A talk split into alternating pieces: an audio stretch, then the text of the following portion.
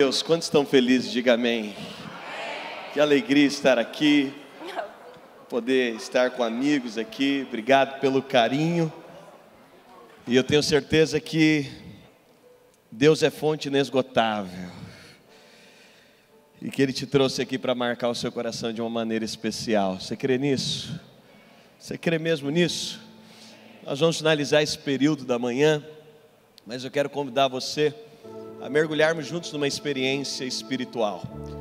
Davi acabou de dizer sobre o poder da palavra, mas o mais poderoso é que a palavra é o único livro, e sem dúvida, por isso é o livro mais lido, que enquanto lemos, o seu autor está conosco. Enquanto meditamos nela, podemos percebê-lo, podemos senti-lo e podemos emergir nele. Eu quero orar com você, nós vamos finalizar esse tempo da manhã mas eu quero orar com você. Se você pode, abra a sua Bíblia em João capítulo 7. João capítulo 7. Glória a Deus. João no capítulo 7, no verso 37.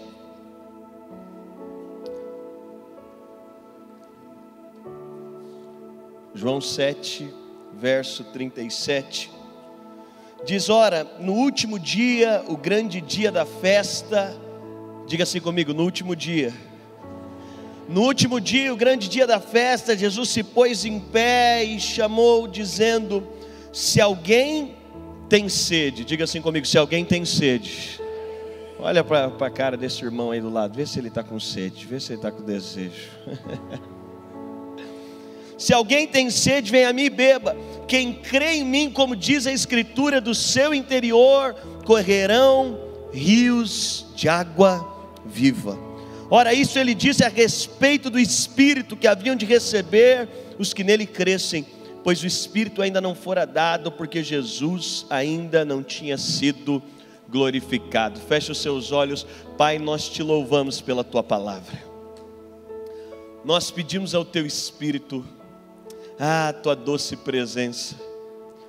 O Senhor continue a falar aos nossos corações enquanto ouvimos a tua palavra, que o nosso coração possa ser aquecido, que enquanto ouvimos a tua palavra possamos ser transformados, que a tua vida possa ser gerada, que o teu poder possa ser produzido, que a tua realidade possa produzir transformação no nosso coração. Essa é a nossa oração, em nome de Jesus. Amém, amém e amém.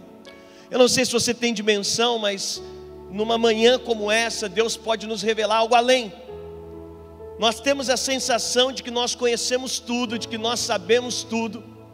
Um tempo atrás eu estava na sala de casa, minha filha estava brincando no quarto. Eu tenho uma filha, hoje ela tem 10 anos, ela era um pouco mais nova, e ela estava naquela febre de massinha. Toda criança acho que tem uma fase que ama massinha, né, gente? Mas não dê massinha para os filhos dos seus amigos, porque massinha vira um problema. Ela endurece, esfarela. As pessoas têm tapetes em casa. E minha filha estava brincando de massinha no quarto, e eu estava fazendo um tempo devocional na sala, e Deus disse para mim: Os meus sonhos para você são mais elevados do que os seus. Porque a gente vive fazendo planejamento e achando que os seus planos são maiores que os de Deus. Né? A gente vive tendo o nosso tempo de secreto para dizer para Deus o tamanho do sonho que a gente tem. Eu estava nesse tempo e eu estava falando, Deus, olha isso aqui. E Deus riu para mim. É, porque Deus tem um humor maravilhoso, né? Eu gosto de ouvir o Davi, porque Deus é bem humorado. E Deus falou: Meus planos são maiores do que os seus, os meus caminhos mais elevados do que os seus. Eu sei os pensamentos que eu tenho ao seu respeito. E aí Deus falou: Vai lá no, seu, no, no quarto da sua filha, estava só eu e minha filha em casa, e pergunta para ela qual é o maior sonho da vida dela. Eu fui lá no quarto, só segui a voz do Espírito abaixei, falei, Chloe, qual é o maior sonho da sua vida, filha? Ela olhou para mim, bem séria, e falou: Pai, o maior sonho da minha vida é ter uma caixa de massinha. Eu fiquei um tanto quanto frustrado. Falei, Amém, filha. Levantei. Eu falei, Espírito, não entendi ainda. Ele falou para mim: Agora me diga quais são os seus sonhos para sua filha. Eu disse: Meus sonhos é que ela se cresça, é que ela cresça que ela seja uma grande mulher de Deus. O Senhor deu uma palavra que ela vai às nações, que ela possa ir além de mim, além da mãe dela. Meu sonho é que ela se torne uma mulher de Deus, que ela se torne uma mãe, que ela se torne uma esposa. Nessa parte dói um pouco o coração, mas que ela se torne uma esposa. Vai chegar a hora que ela. que... E eu comecei a falar sobre os sonhos que eu tinha para ela. E Deus disse: são mais elevados que o dela. Eu falei, claro, ela só quer uma caixa de massinha. Deus disse: a diferença entre eu e você é muito maior. Tudo que você quer às vezes é só uma caixa de massinha, mas meus planos são mais elevados que os seus, meus sonhos são mais elevados que os seus, meus propósitos são mais elevados que os seus. Você sabe, nós estamos numa manhã como essa, numa conferência como essa, e em momentos como esses é Deus nos convidando. Eu quero começar essa manhã liberando uma palavra profética. Deus vai pedir a sua caixa de massinha para te dizer: eu tenho coisas mais elevadas para você. Eu tenho sonhos maiores para sua casa. Eu tenho propósitos. Você tem alguém pegando aí, gente? Eu tenho propósito maior para sua família. Eu tenho planejamentos maiores para o seu ministério. Deixa eu dizer para você: não há nada que você coloque nas mãos de Deus que retorne da mesma forma. Não há nada que você apresenta diante dele que fica do mesmo jeito. Você consegue crer nisso? Ah, eu sinto isso nessa manhã. Você consegue crer que uma manhã como essa pode transformar a sua história, gente? Não, olha para cá com cara de quem tem fé. Faz aquela cara de quem tem fé assim. Jesus se põe em pé no último dia da festa, João 7,37. E diz: Aquele que tem sede, vem a mim e beba, porque aquele que crê do seu interior fluirão rios de águas vivas. Eu só quero te contextualizar, é importante você entender o cenário, o contexto, a realidade que Jesus está imerso. Deus tinha feito uma aliança com o povo, e na aliança que Deus faz com o povo, Deus diz para o povo: se vocês me ouvirem, se vocês seguirem os meus mandamentos, se vocês me obedecerem, então cairá a chuva ao seu tempo. Sabe o que Deus está dizendo? Se vocês ouvirem a minha palavra, vai ter vida, porque a água é símbolo de vida. Deixa eu dizer para você: o mais importante não é ter um casamento, é ter um casamento que tem vida. O mais importante não é ter filhos, o importante é na criação dos seus filhos ter vida. O que mais importa não é ter dinheiro, é ter vida no dinheiro que você tem. O mais importante não é o título que você pode ter, é se tem vida naquilo que você está fazendo.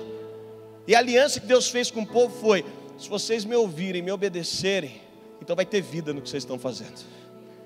Então vai ter fluir de vida. E Deus disse: Eu vou mandar temporânea serôdia no seu tempo. Sabe o que Deus estava dizendo para o povo? Você sabe disso, é lógico. É uma fisiologia lógica. Você pode ficar mais tempo sem comer do que sem beber.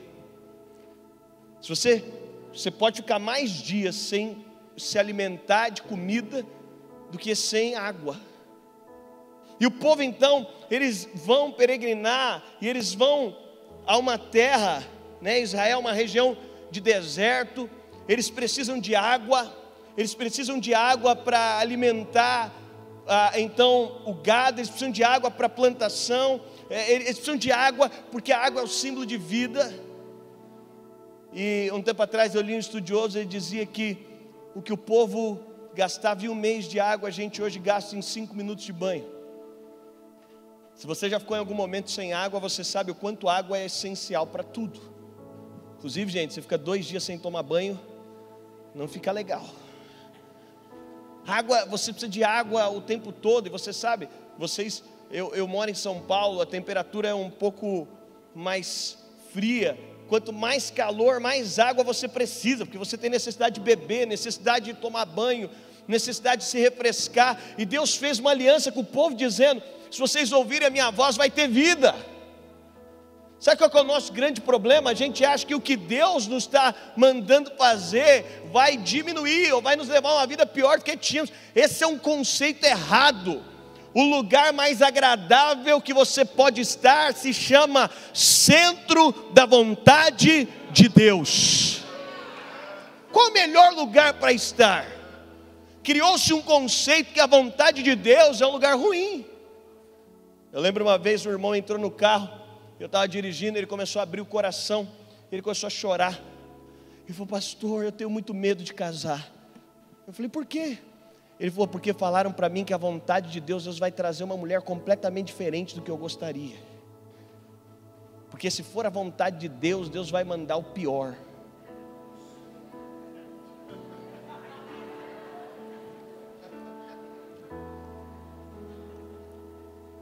Quando nós falamos sobre a vontade de Deus, a Bíblia diz que ela é boa, perfeita e agradável. Sabe, viver a vontade de Deus te coloca num lugar chamado plenitude. Sabe o que é plenitude? É quando você está realizado.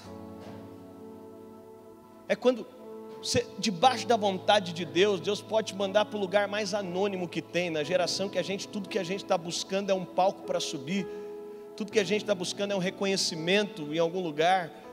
A vontade de Deus é o lugar da plenitude. A plenitude está na vontade de Deus. E Deus então faz uma aliança com esse povo.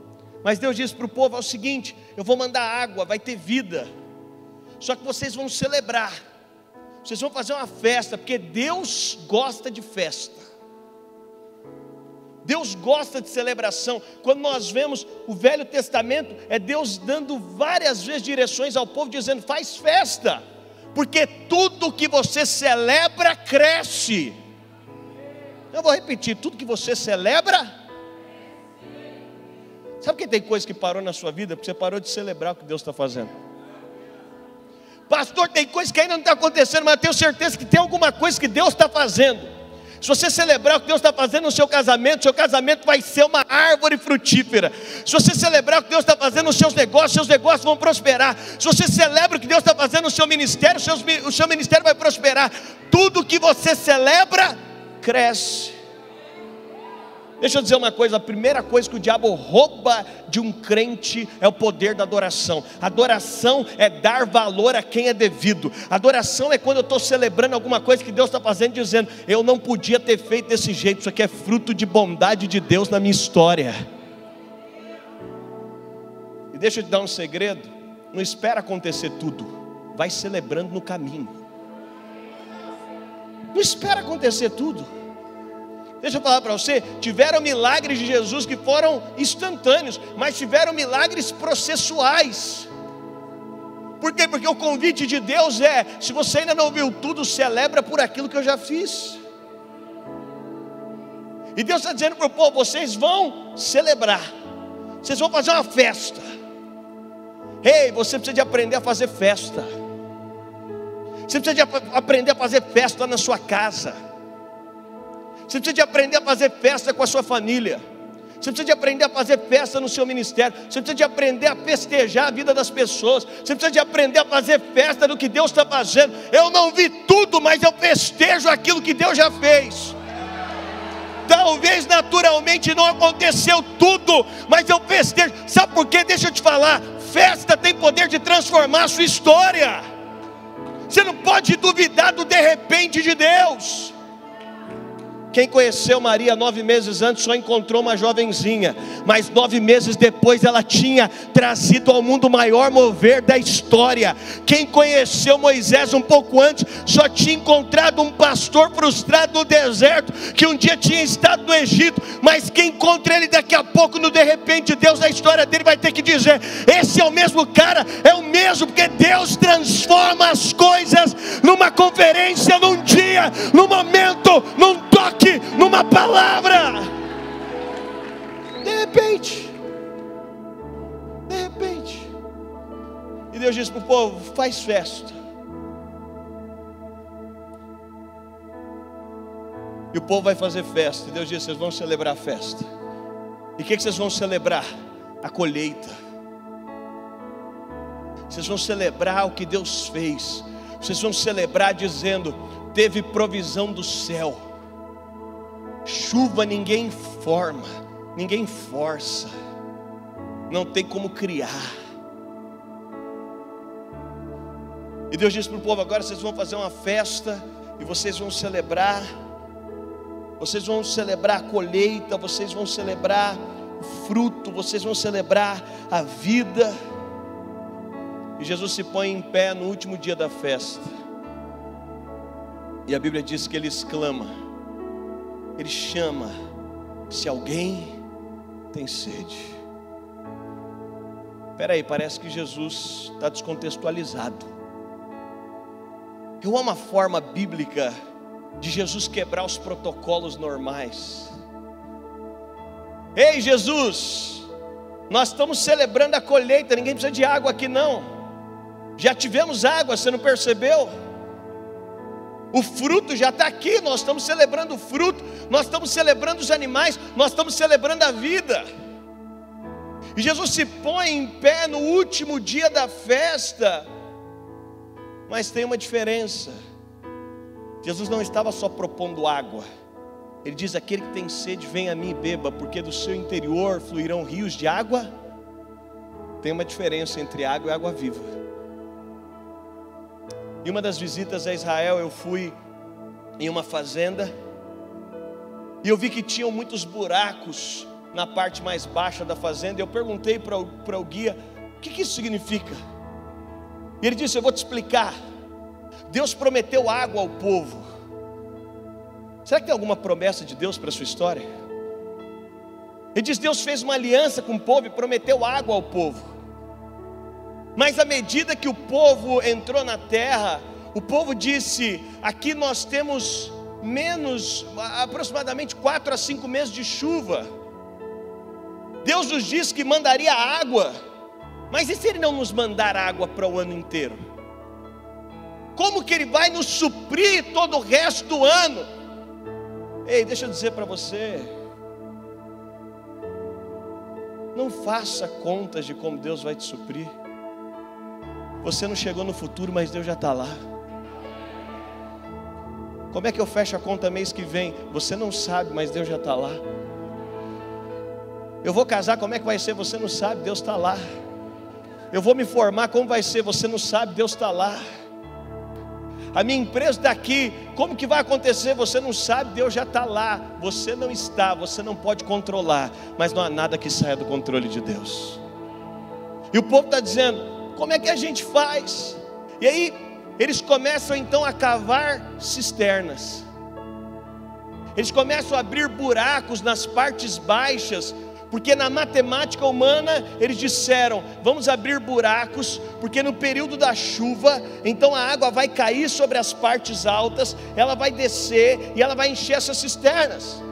Em outras palavras, vai ter água o ano inteiro. Encontramos uma maneira de não depender inteiramente de Deus. Eles começam então a fazer regiões com cisternas. E basicamente tinha duas formas de obter água. Você podia obter água através da chuva e das fontes. Rapidamente, como que vem água de uma fonte?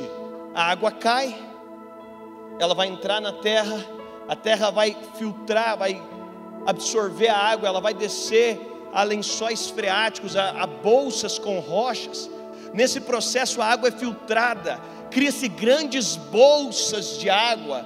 Aonde que está essa água, gente? Embaixo da terra.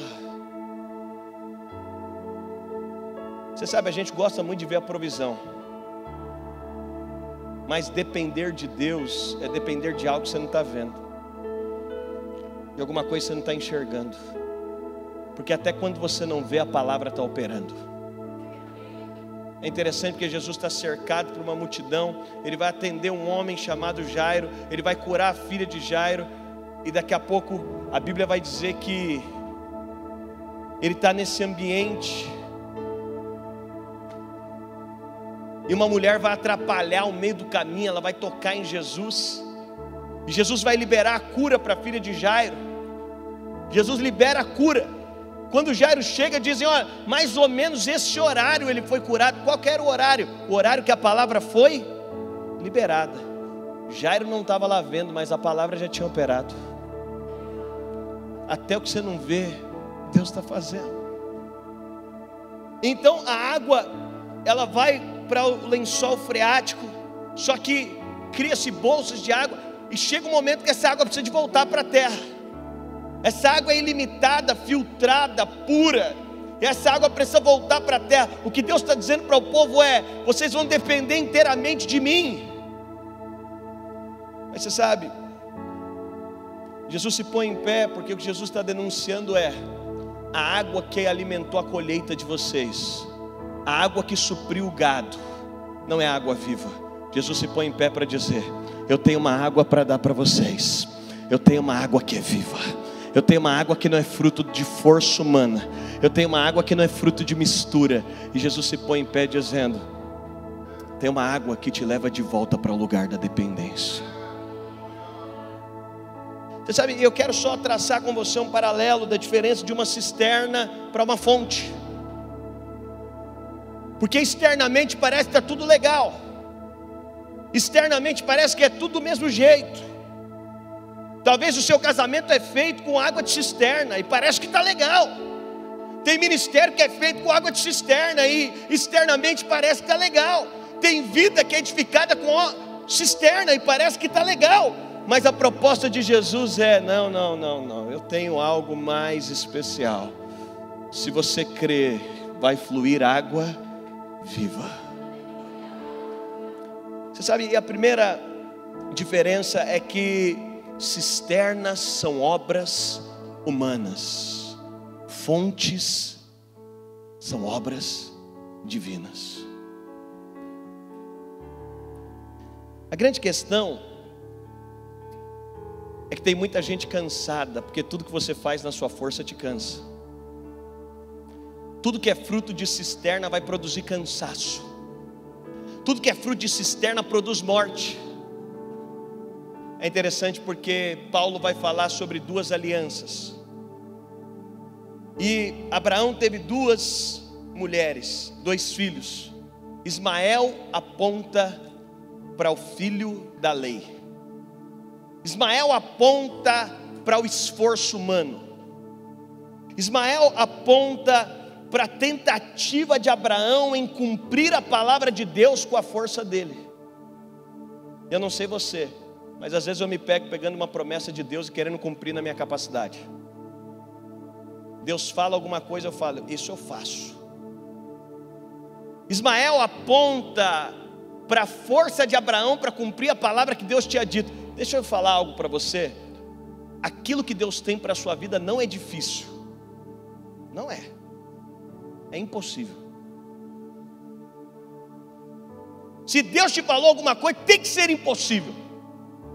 Se Deus te prometeu alguma coisa, tem que ser impossível. Se Deus te deu alguma palavra e tiver possibilidade de cumprir na sua força, então você precisa de repensar, porque tudo que Deus nos dá para fazer não é difícil, é impossível de fazer. Deus dá uma palavra para Abraão e diz: Você vai ser pai de uma grande multidão. Um filho você consegue ter, mas ser pai de multidões não dá. Ser pai de uma geração inteira não dá. Mas Agar aponta, Ismael aponta para o fruto da obra da carne. Eu vou e eu faço. Mas sabe o que Ismael produz? Morte, cansaço. Já conversou com alguém cansado? O ministério é cansado, o casamento é cansado, a vida é cansada, ganhar recurso cansa. Por quê? Porque é Ismael, é obra humana. Mas você sabe, Paulo diz: tem os filhos da graça, são os filhos de Sara. Isaac aponta para o filho do favor, aponta para o filho da promessa, aponta para a obra que só o Espírito pode fazer. Mas deixa eu tornar mais claro para você. Imagine que Agar vai levar Ismael ao pediatra. E alguém encontra ela lá e diz: Ai, que lindinha seu filho. Ela diz: É. E a pessoa pergunta: E como é que você fez para ter ele? Ela fala: Não, meu senhor, ele precisava ter um filho. Então a minha senhora procurou a família mais fértil das suas servas. É a minha. Lá em casa, minha irmã mais velha teve seis filhos. Eu, eu, gente, não está escrito não, tá? Eu vou pedir ao Davi licença, porque a Bíblia a gente também pode criar. No, é. E ela está lá no pediatra dizendo: a minha, a minha irmã mais velha teve tantos filhos, a outra, e, e lá é assim, é tiro e queda lá. E eu vou te mostrar, a gente segue aqui uma tabelinha que é maravilhosa, infalível. Eu vou ensinar para você, vamos marcar um chá. Eu te ensino como é. Mas Sara também vai levar Isaquinho no pediatra. E ela chega lá com Isaac no colo. E alguém olha para ela, um desavisado como eu, que às vezes fala: Nossa, que lindo seu bebê, seu netinho. É porque ela era uma senhora. E ela diz, toda constrangida: Não, não é meu neto, é meu filho. E alguém olha para ela e diz: Me explica, como é que com a sua idade pode ter filho? Sara só tem que olhar e dizer: Não tem explicação, isso aqui é milagre não tem como explicar. Isso aqui é fruto de promessa. Deixa eu dizer para você: tudo que é obra humana você sabe explicar, mas produz peso. Tudo que é obra humana vai gerar cansaço, mas tudo que é obra do Espírito você só vai ter uma conclusão. Não tem como explicar. Isso aqui é fruto de favor de Deus. Não tem como explicar. Isso aqui é fruto do cuidado de Deus. Não tem como explicar. Alguém pergunta para você como seu ministério prosperou tanto. A melhor resposta dos filhos de Sara é dizer: não tem explicação. É favor de Deus, é promessa de Deus. Alguém diz: a sua empresa, como é que planta uma empresa aqui ela prospera? Ah, aqueles que estão debaixo do favor de Deus têm que dizer: não tem como explicar. Eu simplesmente abri, Deus mandou, Deus fez, porque era promessa de Deus. Tudo que é cisterna gera peso. Tudo que é cisterna, você tem que cavar, você tem que usar o seu braço, você tem que usar a obra humana. Eu não sei se você sabe, mas quando o sacerdote entrava, ele tinha que se vestir de linho, porque ele não podia ter suor tem uma máxima na vida no espírito, ela não se move pelo esforço próprio, é a renúncia do esforço da carne, é a renúncia, cisterna é obra humana,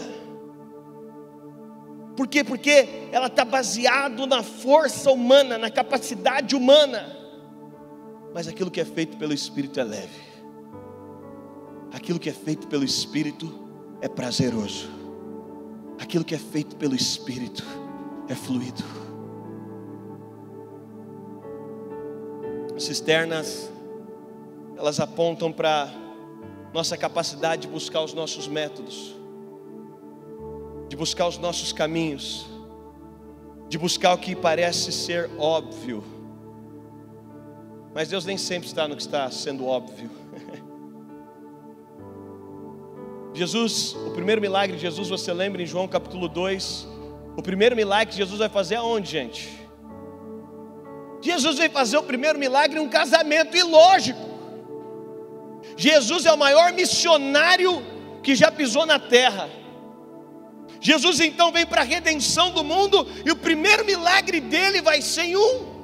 Eu não sei se você já pensou nisso, mas não tem lógica o primeiro milagre acontecer num casamento. Ei Jesus, você está enganado. Ninguém precisa de milagre em casamento, vai para um hospital. Ninguém precisa de milagre no casamento, vai para um leprosário. Ninguém precisa de um milagre em um casamento, vai encontrar uma família enferma. Não, mas Jesus vai fazer o seu primeiro milagre em um casamento. Por quê? Porque quando nós falamos da obra humana, é uma tentativa de buscar satisfação. Deixa eu dizer para você, tudo está lutando acerca da sua admiração, do seu foco, da sua adoração. E Jesus vai a um casamento. Jesus chega no casamento. Esses dias veio um grupo de amigos canadenses e peruanos. Eles se reuniram e falaram: Daniel, está acontecendo um mover no Brasil. Nós estamos pegando 140 missionários nós vamos custear a nossa saída e nós vamos ficar uma semana em São Paulo com você. Encontra um programa para esses 140 missionários. Gente, vocês acham que eu liguei para alguém dizendo: Ó, oh, você vai casar? Que casamento, lista de casamento é uma das coisas mais difíceis de serem feitas. É ou não é? Seu pai lembra daquele amigo que trabalhou com ele quando eles eram adolescentes. E ele diz: tem que colocar ele na lista. Sua mãe lembra daquelas sete primas que ela tem do interior, que você nunca viu, não é? Quando você vai casar, tem irmão que vira seu amigo na igreja, só para ser convidado. Quando propuseram vir ou ir para São Paulo esses missionários, eu não levei eles para um casamento, eu levei eles para Cracolândia, eu levei eles para asilos, eu levei eles para albergues, eu não levei para casamento, porque casamento ninguém precisa de milagre. Mas o primeiro milagre de Jesus vai acontecer e na lógica do milagre, é o lugar mais festivo. O primeiro milagre foi no lugar mais alegre, no lugar mais festivo. E quando nós estamos falando de um casamento, já é alegre. Quando nós estamos falando de um casamento judeu, é mais alegre ainda. E o primeiro milagre vai acontecer no lugar mais festivo dos milagres. E tem um princípio teológico de primeira menção. Por que, que Jesus vai no primeiro milagre no lugar mais festivo? Jesus está no lugar mais festivo, mais alegre da terra. E ele está dizendo: aqui é o lugar alegre. Eu penso que, pela questão óbvia, está todo mundo dizendo: esse aqui é o lugar mais feliz. Todo mundo está bonito no casamento, gente. Os momentos que eu vi a minha esposa, minha esposa é linda, maravilhosa, mas ela consegue se superar nos casamentos. Por isso que eu gosto de ir em casamento. Não é para ver a noiva, não é para participar, é para ver minha esposa. No casamento, os homens tiram a camisa de futebol. Está no casamento, é aquela coisa linda, está incrível. O vinho aponta para alegria natural. E tem vinho, tem alegria, e está todo mundo alegre. E Jesus está sentado ali com os discípulos, e parece que o ambiente é de completa alegria, mas daqui a pouco, acaba o vinho. Sabe por quê? Até o lugar mais feliz da terra, acaba o vinho. Nós deveríamos nos arrepender de tudo que julgamos que se tivéssemos seríamos felizes. Porque não tem nada na terra capaz de te suprir. Daqui a pouco alguém acabou o vinho. Deixa eu falar, é demais casar com a pessoa da qual você se apaixonou. Eu tenho essa graça. Eu lembro quando eu vi a minha esposa, eu sou casado há 12 anos. Eu lembro quando eu vi ela num domingo de manhã entrando com uma saia alta branca com detalhes pretos. A gente guarda essa saia até hoje. Sério. Eu lembro quando eu vi ela pela primeira vez. Você se casa, é demais casar com a pessoa que você se apaixonou, mas passa um ano, dois, três, até o lugar mais feliz. Acaba o vinho. É demais, talvez você diz, eu quero ter um filho. Ter filhos é incrível. Se você já teve a experiência, eu lembro de 10 anos atrás estar na maternidade e ver a minha filha nascendo, é incrível. Mas deixa eu dizer algo para você. Passa um tempo. É incrível ter filhos. Mas só isso é insuficiente. Jesus está olhando. Acabou o vinho, Jesus. Ele diz: É mesmo. Sabe por que, que o primeiro milagre é no lugar mais feliz da terra? Porque Deus está dizendo: Eu mando Jesus para o lugar mais feliz da terra para mostrar para o homem que não existia nada na terra capaz de supri-lo. Eu tenho que mandar meu filho. Eu tenho que mandar meu filho. Deixa eu dizer para você: tem gente aqui que está dizendo, eu ainda não sou feliz porque eu não tenho o carro do ano. Se carro suprisse você, Deus não mandava Jesus, ficava mais barato te dar um carro. Tem gente aqui que está dizendo, não, pastor, é porque eu ainda não consegui a pós que eu gostaria, eu ainda não consegui o doutorado, ainda não consegui a vaga que eu gostaria.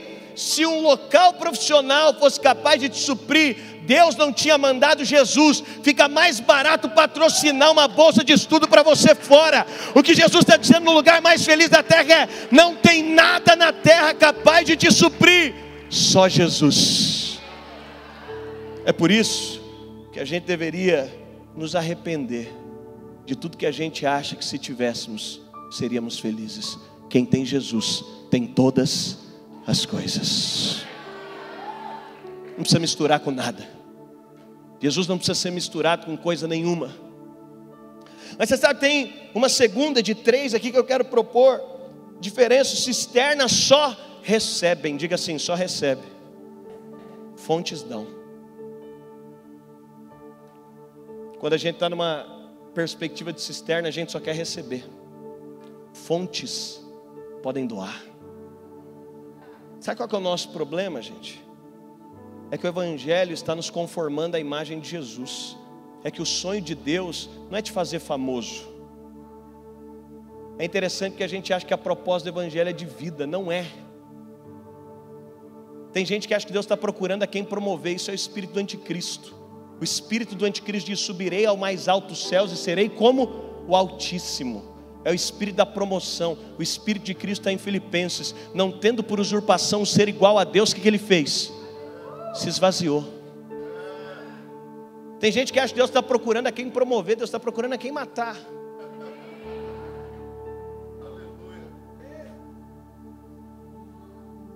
E a gente criou uma mentalidade só receber. Só receber nas relações, só receber na igreja, só receber onde eu estou, e o tempo inteiro eu quero só receber. Mas a proposta do Evangelho não é o quanto você pode receber, é o quanto você pode doar. É interessante porque quando Jesus propõe, ele diz: tem uma fonte que vai fluir dentro de você. E quando tem uma fonte fluindo dentro de você, esses dias eu estava orando e o Espírito estava ministrando esse texto ao meu coração e dizendo: Dênio, tem uma fonte, porque ele está falando sobre o Espírito que está em você. E eu estava com uma garrafa d'água. Vou aproveitar. Eu estava com uma garrafa d'água, e você sabe, garrafas d'água são como uma cisterna.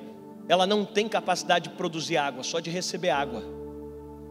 Eu estava com uma garrafa d'água e essa garrafa d'água lá em São Paulo, a fonte normalmente é de Atibaia. E Deus falou para mim: Dene, você é uma fonte ou uma cisterna? Eu falei: Deus, eu sou uma fonte. E Deus falou: Olha qual que é a fonte dessa garrafa. Eu falei: A água dessa garrafa veio de Atibaia. E Deus me perguntou: Alguém tem a brilhante ideia, Dênio, de dizer, deve estar tá faltando água na fonte? Alguém já pensou assim, gente? Ai, tiraram essa garrafa d'água lá da fonte, eu vou devolver esses 500 ml porque vai faltar água. Alguém tem essa brilhante ideia? Não. Porque fontes não precisam de água, fontes só dão água. E Deus disse dele: Você é fonte ou você é cisterna? Eu falei: Fonte. Deus falou: Então por que ainda você tem expectativa que alguém coloque água em você? Sabe qual é a mentalidade caída? A gente vem para um culto igual cisterna. Eu espero que alguém profetize para mim. Eu espero que hoje a pregação seja boa. Eu espero que aquele pastor do qual estou vendo seja incrível quando ele falar. A mentalidade cisterna está buscando o tempo inteiro a quem vai fazer algo por você. Mas Jesus está dizendo: Eu vou levar vocês a um lugar que você vai ser uma fonte. Você não vai procurar quem vai colocar água em você. É você que procura a quem eu vou dar alguma coisa. É você que está atrás a quem eu vou fazer alguma coisa. Você sabe, a nossa vida de igreja, a nossa vida em comum, já não é mais na procura de quem vai fazer algo por mim. Gente, as reuniões que Paulo propõe na eclesiologia da igreja primitiva é o seguinte: a gente sai de casa pensando, quem hoje ora por mim? Mentalidade cisterna. Sabe qual é a revolução? É quando você começar a olhar no espelho e falar, para quem que eu profetizo hoje? A procura não é quem vai ofertar na minha vida, não, para quem que eu oferto hoje? Sabe o que é a reunião de fontes e não de cisternas? A reunião de cisternas é um pastor tentando encher um monte de cisterna. Um monte de irmão dizendo: manda água, pastor. É o ministro de louvor forçando a barra. Mas a reunião de fontes é a junção da minha fonte com a sua fonte, com a fonte do irmão do lado. E daqui a pouco as águas começam a subir, e as águas começam a subir, e as águas começam a subir. Aí você fala, por que, que é tão leve? É porque aonde as águas sobem, tudo que é pesado fora d'água se torna leve dentro da água. Eu já estou encerrando. Esses dias eu recebi a oferta mais alta que eu tinha recebido na, na história da minha vida. Talvez você lembre da oferta mais alta que você já recebeu. Talvez foi um carro que alguém te deu, uma casa que alguém te deu, não sei. Mas em outubro do ano passado eu recebi a oferta mais alta que eu já tinha recebido. Eu ministrei numa igreja, no final eu desci do palco. Eu fui cumprimentar algumas pessoas. E daqui a pouco no corredor eu vi se aproximando uma irmã. Ela tinha deficiência e dificuldade de andar. E eu vi que ela vinha com uma certa dificuldade. Ela se aproximou de mim. E ela me cumprimentou e eu percebi que ela estava vencendo uma limitação. E quando ela foi falar, eu percebi também que ela tinha outras dificuldades. Então ela disse, pastor, eu estou muito feliz que você está aqui. E eu disse para ela, ô oh, irmã, eu que estou feliz de estar aqui. E ela falou para mim, pastor, eu sempre acompanho suas lives. Eu faço uma live de devocional. Eu falei, obrigado, irmã, você é uma das três pessoas que assiste minhas lives. Aí ela falou, pastor, eu estou muito alegre que você vem, você veio aqui. E ela disse, e eu fiquei hoje em casa pensando, o pastor tem abençoado tanto a minha vida, eu preciso dar uma oferta para ele. Gente, aí já quebra tudo. Sabe quando o ambiente constrange, parece que tudo entra em. Tudo pausa, e estava eu e ela, e ela disse. E hoje eu fiquei pensando: que oferta que eu vou dar para ele? E ela estava rompendo tantas limitações para falar comigo, e ela disse: Pastor, o que eu faço de mais especial é um bolo. E eu disse: Hoje eu vou fazer um bolo para ele.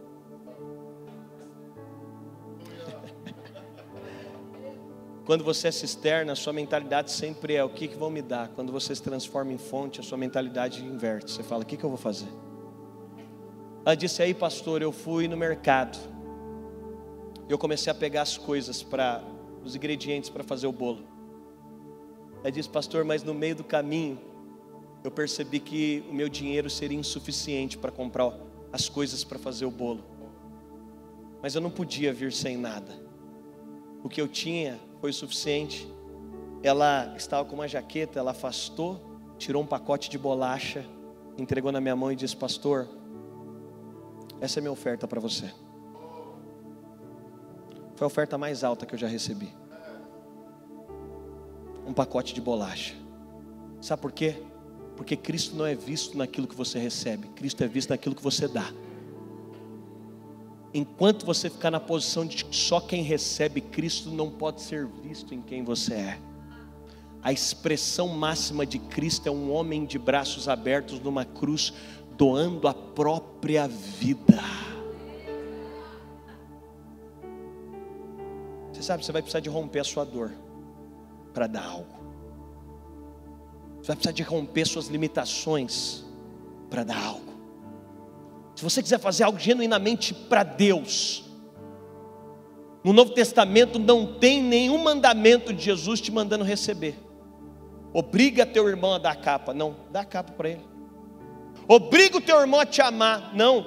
Novo mandamento vos dou que você ame como eu te amei é uma disposição de entrega, é uma disposição de sair da nossa dor. E quando Paulo vai nos ensinar sobre a mesa, porque deixa eu te falar, o Novo Testamento não é sobre um púlpito, é sobre uma mesa. A cura que você precisa, que muitas vezes você acha que está no púlpito, está na mesa.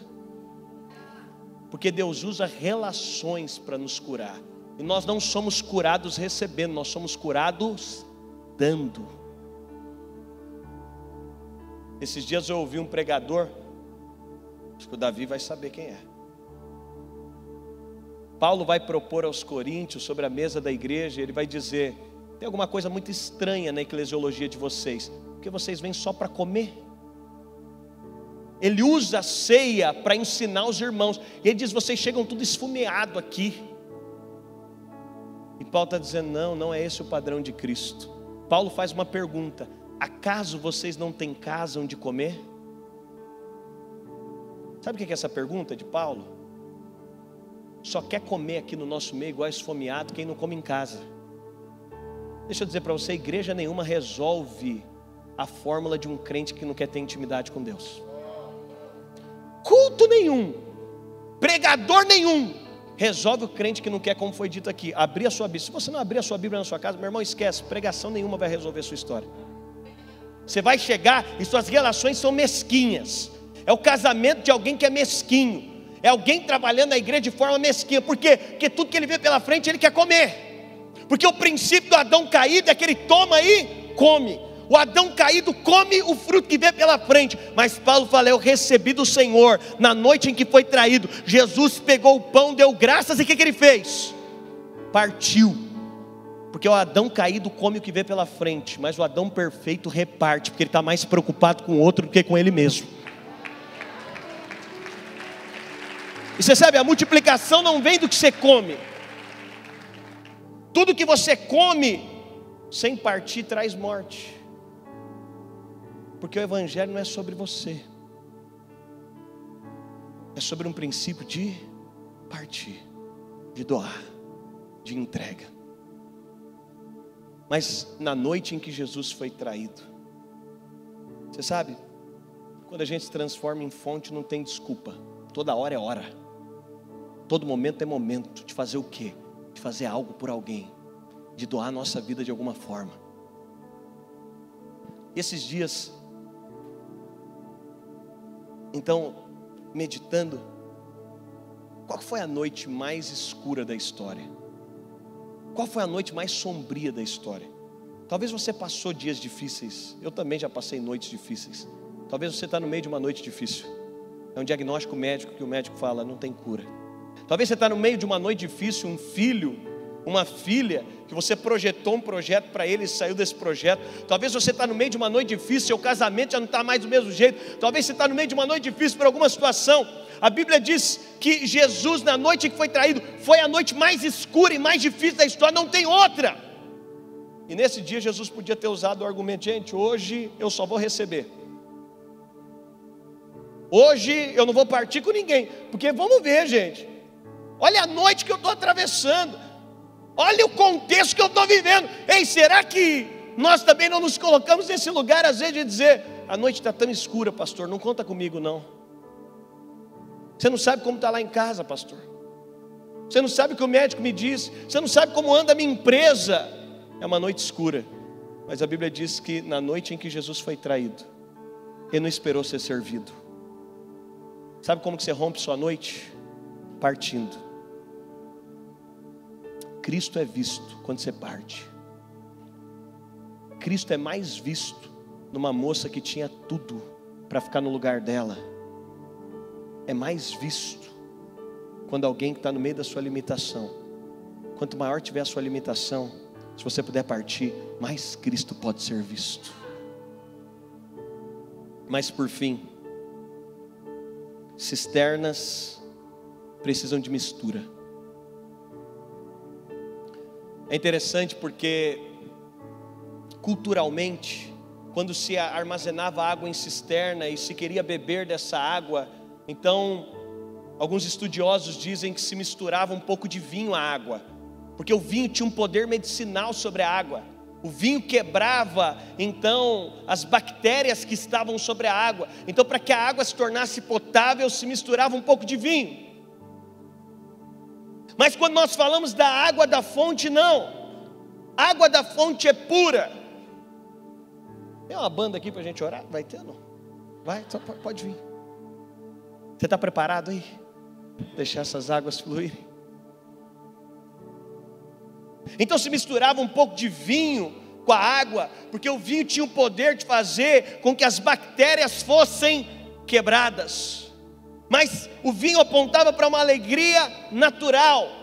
E qual que é o nosso problema muitas vezes? É que, pastor, eu estou aqui, mas eu não consigo me sentir pleno. Eu estou aqui. Gente, deixa eu dizer para você: a proposta do Evangelho não é de alegria para um dia, é hoje, é agora. Paulo, escrevendo aos Filipenses, ele diz: Aprendi a me contentar com o que tem porque contentamento não é ter tudo. Contentamento é ser feliz com tudo que Deus te deu. Eu tenho Cristo. Não precisa de mistura. Não precisa misturar mais nada. Não precisa colocar mais nada. Em João capítulo 4, olha que para mim nós vamos encerrar. João capítulo 4, Jesus encontra uma mulher. Jesus está no poço e ele encontra uma mulher. E essa mulher encontra com Jesus, ela tem um cântaro na mão. Aquela mulher era vazia. Ela vai meio-dia buscar água, você sabe. Ela vai no momento de maior calor, ela tem um vazio existencial terrível. E aquela mulher chega até Jesus. Você sabe, olha aqui para mim, deixa eu dizer para você. Você não precisa de mais nada, você tem tudo. A proposta do Evangelho Paulo está escrevendo sobre alegria, preso. Isso coloca em xeque a teologia que a gente ouve hoje. Gente, Paulo seria um frustrado, seria um pastor mais ou menos na nossa geração. Porque não ia chegar com um carro que todo mundo chega, ele não ia morar na casa que todo mundo mora, porque isso é mentira, isso é uma teologia mentirosa. A proposta do Evangelho é: você tem Jesus. Ponto. Você tem tudo que você precisa. E o demais, pastor? Demais é adicional. Demais é adicional. Aprendi a me contentar. E aí, esses dias eu fui orar para Deus, como que é isso de contentamento? Se contentar no Senhor. E Deus me levou, agrada-te do Senhor, e Ele satisfará os desejos do teu coração. Aí eu fui na pizzaria com alguns amigos. Deixa eu te falar o que é contentamento, de uma forma mais prática. Eu fui na pizzaria com alguns amigos e eles começaram, a gente estava comendo pizza salgada. E nós começamos a comer pizza, comer pizza, mas quem estava pedindo as pizzas era muito exagerado. E depois que estava todo mundo satisfeito, suprido, ele pediu mais uma pizza salgada. Estava todo mundo já suprido. Sabe quando você já está completamente suprido? Chegou a pizza, mais uma pizza salgada. E ele quis enfiar a pizza salgada em todo mundo. Come, come. E eu disse: Não, eu estou satisfeito, não preciso, não quero. E ele dizia para os outros: Come, e ninguém quis comer. Então ele se virou para mim e falou: Dênio, olha que fenômeno engraçado. Eu vou pedir pizza doce agora. Está todo mundo dizendo que está satisfeito, que não quer mais comer, que não aguenta mais nada. Mas eu vou pedir pizza doce e todo mundo vai comer a doce. Deus me disse: Isso é contentamento no final da salgada eu poderia levantar da mesa e dizer: Eu vou embora para casa tranquilo, porque eu já estou completamente satisfeito. Mas depois da salgada ainda tinha uma doce. Deus me disse: Quando você está satisfeito em Cristo, agrada-te do Senhor. Você está satisfeito, você não precisa de mais nada. E Ele satisfará os desejos do teu coração. Ele diz: Já que você está tão satisfeito de Cristo, então eu promovo um casamento para você que você sempre sonhou já que você está tão satisfeito de Cristo, por quê? Porque depois de encontrar satisfação, agora o problema é quando você come a doce antes da salgada, é quando você está buscando as demais coisas antes de entender que o suprimento da sua história não está naquilo que o mundo pode te dar, o suprimento da sua história não está na proposta que a universidade te dá, e tudo isso é lícito e de direito, o suprimento da sua história não está no seu casamento, o suprimento da sua história não está num filho, o suprimento da sua história não está numa realização profissional, o suprimento da sua história história não está numa profissão, o suprimento da sua história está em Cristo. E quando você está suprido de Cristo, todas as outras coisas vão fazer sentido. Ele se põe em pé. Aquele que tem sede. Vamos.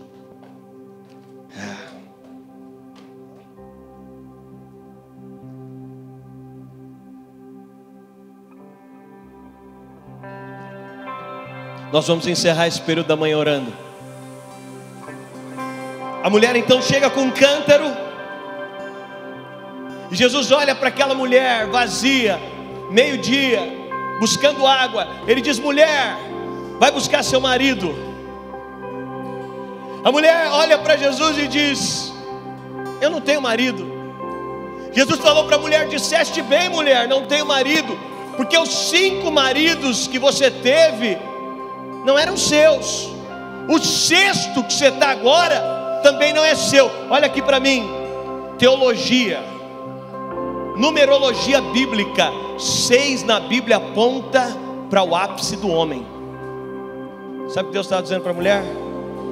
Você buscou de forma desesperada nos homens, no mundo, no natural.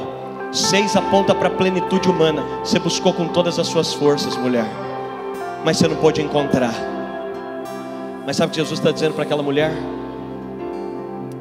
Seis homens não te deram o que você precisa, mas você está diante do sétimo homem. Sabe o que, que sete significa na Bíblia?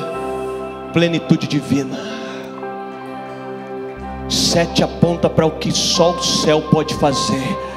Aí ele termina e diz para essa mulher: mulher, quem beber dessa água, a água do que? Da busca a água do, da busca do suprimento natural. Quem beber dessa água tornará ter sede. Deixa eu dizer para você: se você beber só da água de uma conferência, segunda-feira você vai ter sede de novo. Se você beber da água do sucesso, você vai ter sede de novo. Se você beber da água do suprimento natural, você vai ter sede de novo. Se beber da água dos títulos ministeriais, você vai ter sede de novo. Mas ele diz, mulher, a água que eu tenho para te dar vai se tornar uma fonte dentro de você.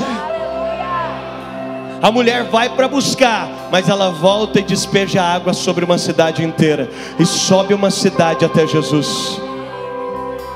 Se você pode, erga suas mãos onde você está. Transforma-nos em fontes. Uh! Que flua as tuas fontes. Vamos lá. Vamos, Espírito Santo. Que flui do teu grande amor. Yeah. Águas que correm do trono. Vamos lá, se você pode, erga suas mãos. Deixe essa fonte. Águas que curam, que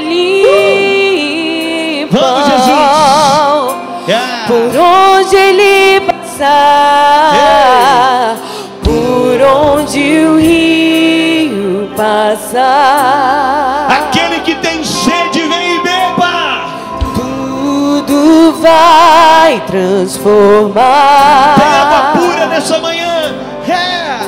Pois leva a vida do próprio Deus. E esse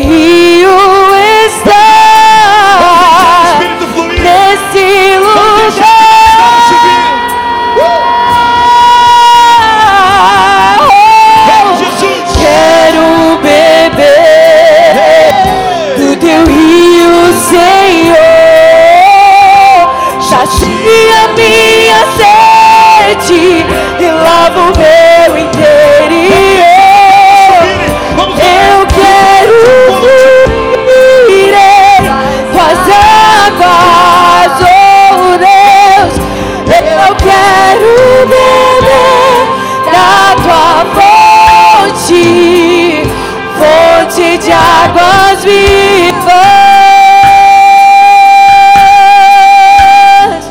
Tu és a fonte, Senhor. Tu és o rio, tu és o rio, Senhor. Eu quero convidar deixar essa fonte fluir enquanto nós ministramos essa canção. Existe um rio. Senhor, que flui, agora. que flui do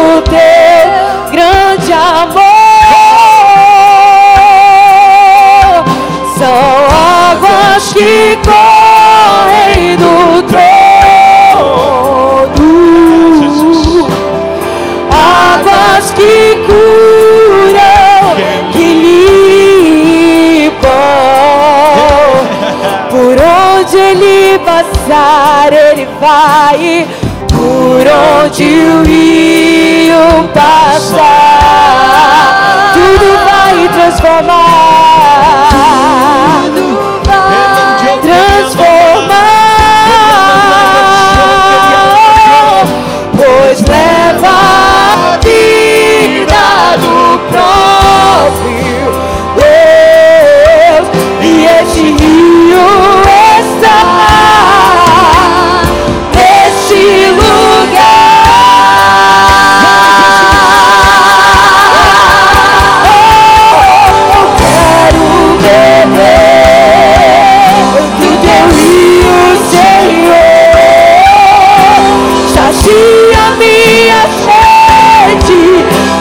E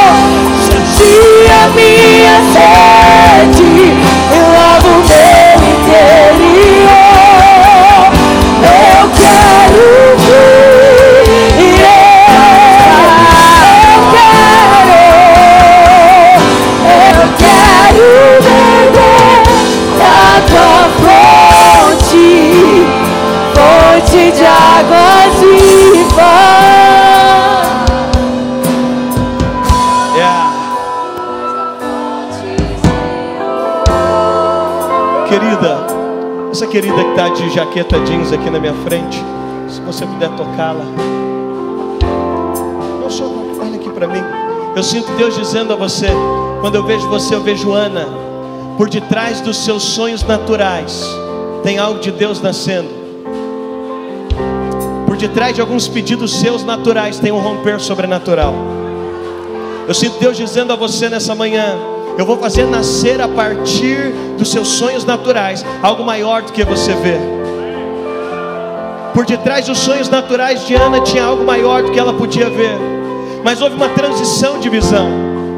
Eu vejo Deus transicionando a sua visão, para você entender que é além de você é maior do que você, vai além do que você pode ver, além do que as suas mãos podem tocar. Eu sinto Deus dizendo a você: o que eu vou fazer a partir de você é geracional. Do meio de algumas limitações vai nascer algo geracional. No meio de algumas dores está nascendo algo geracional. No meio de algumas lágrimas, no meio de algumas lágrimas, Deus está fazendo nascer algo maior do que você imagina. Eu sinto Deus dizendo algo que Ele está liberando nessa manhã. É, algo especial. Algo que está nascendo, mas não é para você. Algo que está nascendo, mas é para ser entregue algo que está nascendo, algo que Deus está fazendo, mas é para ser liberado, é para ser entregue. Por isso eu sinto Deus dizendo a você: eu vou liberar, mas não é para você, você não vai conseguir reter, não é para ficar na sua mão, é para ser entregue, é para ser liberado, porque a proporção é maior do que você imagina e vai além daquilo que você crê, vai além daquilo que você pode ver, vai além daquilo que você pode tocar. E eu profetizo sobre a sua história uma temporada de redenção de Deus Deus está redimindo todas as coisas. Deus está redimindo todas as coisas. Até aquilo que parece que ficou perdido na sua história. Até o tempo que você acha que foi tempo perdido. Porque tiveram algumas fases da sua vida e você olha para trás e você diz: foi tempo perdido, foi investimento perdido, foi esforço perdido. Eu sinto Deus dizendo a você: é uma temporada de redenção sobre a sua história. Eu estou redimindo a sua história. Eu estou redimindo ao poder de ressurreição. Eu quero profetizar que coisas que foram morte na sua história, coisas que aparentemente morreram, elas ressurgirão em glória para o poder de Deus.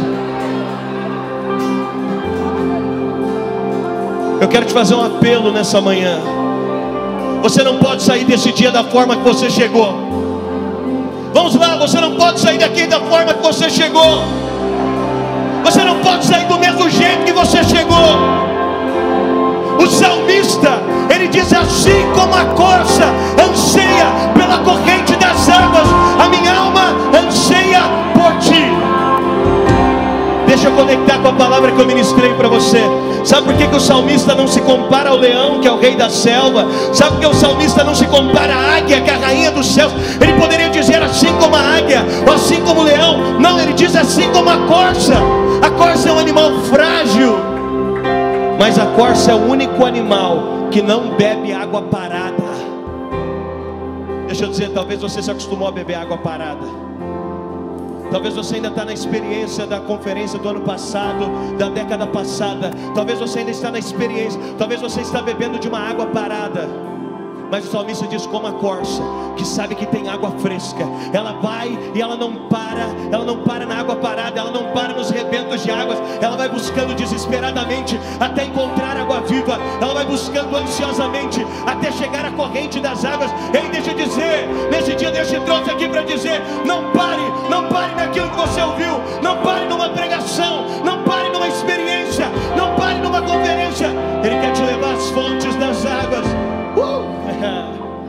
Ele quer te levar à fonte das águas. E o salmista diz assim: como a corça anseia pelas águas, eu tenho desejo demais, eu quero ir às fontes. Se esse é o seu desejo, eu quero que você saia do seu lugar. Talvez hoje você precise dizer: Eu quero que essas fontes fluam com mais verdade, com mais vida. Se você deseja isso, sai do seu lugar, vem aqui, vamos lá. É o seu dia, essa conferência é para você.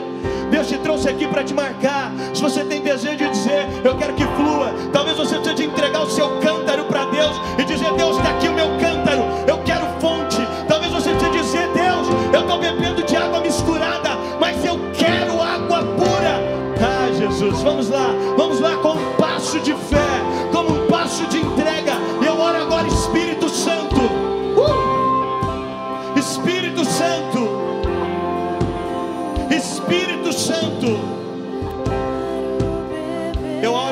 Fontes que estão entulhadas. Talvez a sua fonte está entulhada. Eu vejo nessa manhã Deus desentulhando fontes. Talvez a sua fonte foi entulhada pela decepção, talvez a sua fonte foi entulhada pelo medo, talvez você se decepcionou e isso entulhou a sua fonte. Talvez eu não sei, o Espírito está aqui. Vamos lá, Espírito Santo. Talvez tem pessoas aqui que dizem eu não fluo mais como eu fluía. Ele está dizendo para você: estou limpando a sua fonte agora. Ei, ei. É, Espírito Santo, Espírito Santo, Espírito Santo, Espírito Santo, Espírito Santo. Essa querida de verde aqui na minha direção, querida, você que está de verde, isso, você, eu sinto Deus dizendo para você: se prepara. É. Eu sinto Deus dizendo Lesh Lehá para você. Foi a mesma coisa que ele disse para Abraão, quando ele diz: Abraão, sai da tua terra, sai da sua normalidade, sai da sua zona natural. E Deus diz para ele: Eu vou te levar para um lugar, leste lehai, sai para você mesmo. É como se Deus estivesse tirando você de você mesmo, te fazendo romper os seus medos. Deus está fazendo você romper as suas limitações. Deus está fazendo você romper os bloqueios. E eu sinto Deus dizendo para você: sai para você mesmo, que eu vou te levar para o lugar que eu te prometi. É. Eu sinto nessa manhã Deus te tirando da tenda como tirou Abraão. Ele já tinha dado um passo, mas ele para no meio do caminho e Deus diz: Abraão, eu quero te lembrar a palavra que eu tenho sobre você. Conta as estrelas do céu, se é que pode. Assim será a tua descendência. Conta a areia e assim será a tua descendência. Eu sinto Deus dizendo para você: Eu estou te relembrando cada palavra que eu liberei sobre a sua história. Eu estou te tirando da tenda para te dizer: Eu estou te levando ao lugar de cada uma das palavras. Deus está te dando uma memória viva nessa manhã. Uma memória viva, uma memória viva. Ele vai começar a relembrar com força, como um oceano furioso dentro de você. Ele vai trazer à memória cada palavra, cada promessa, ah, cada palavra. Eu declaro, eu sinto a palavra capacitação sobre você, sobre tudo que você sente fraca. Ele está capacitando você sobre tudo aquilo que talvez você olhe e fale: Eu não consigo, eu já tentei, eu não posso. Eu sinto Ele dizendo: A palavra é capacitação está caindo sobre você. Eu vejo como se Ele te revestisse de uma armadura. Ele está dizendo a você: Eu estou revestindo você de poder e força. Mas não vai ser na sua força, não vai ser no seu poder. O meu poder vai se aperfeiçoar. Eu profetizo isso sobre você. Aonde você está, erga suas mãos. Erga suas mãos onde você está. O Espírito Santo está aqui. Ele pode fazer o que homem nenhum pode fazer. Eu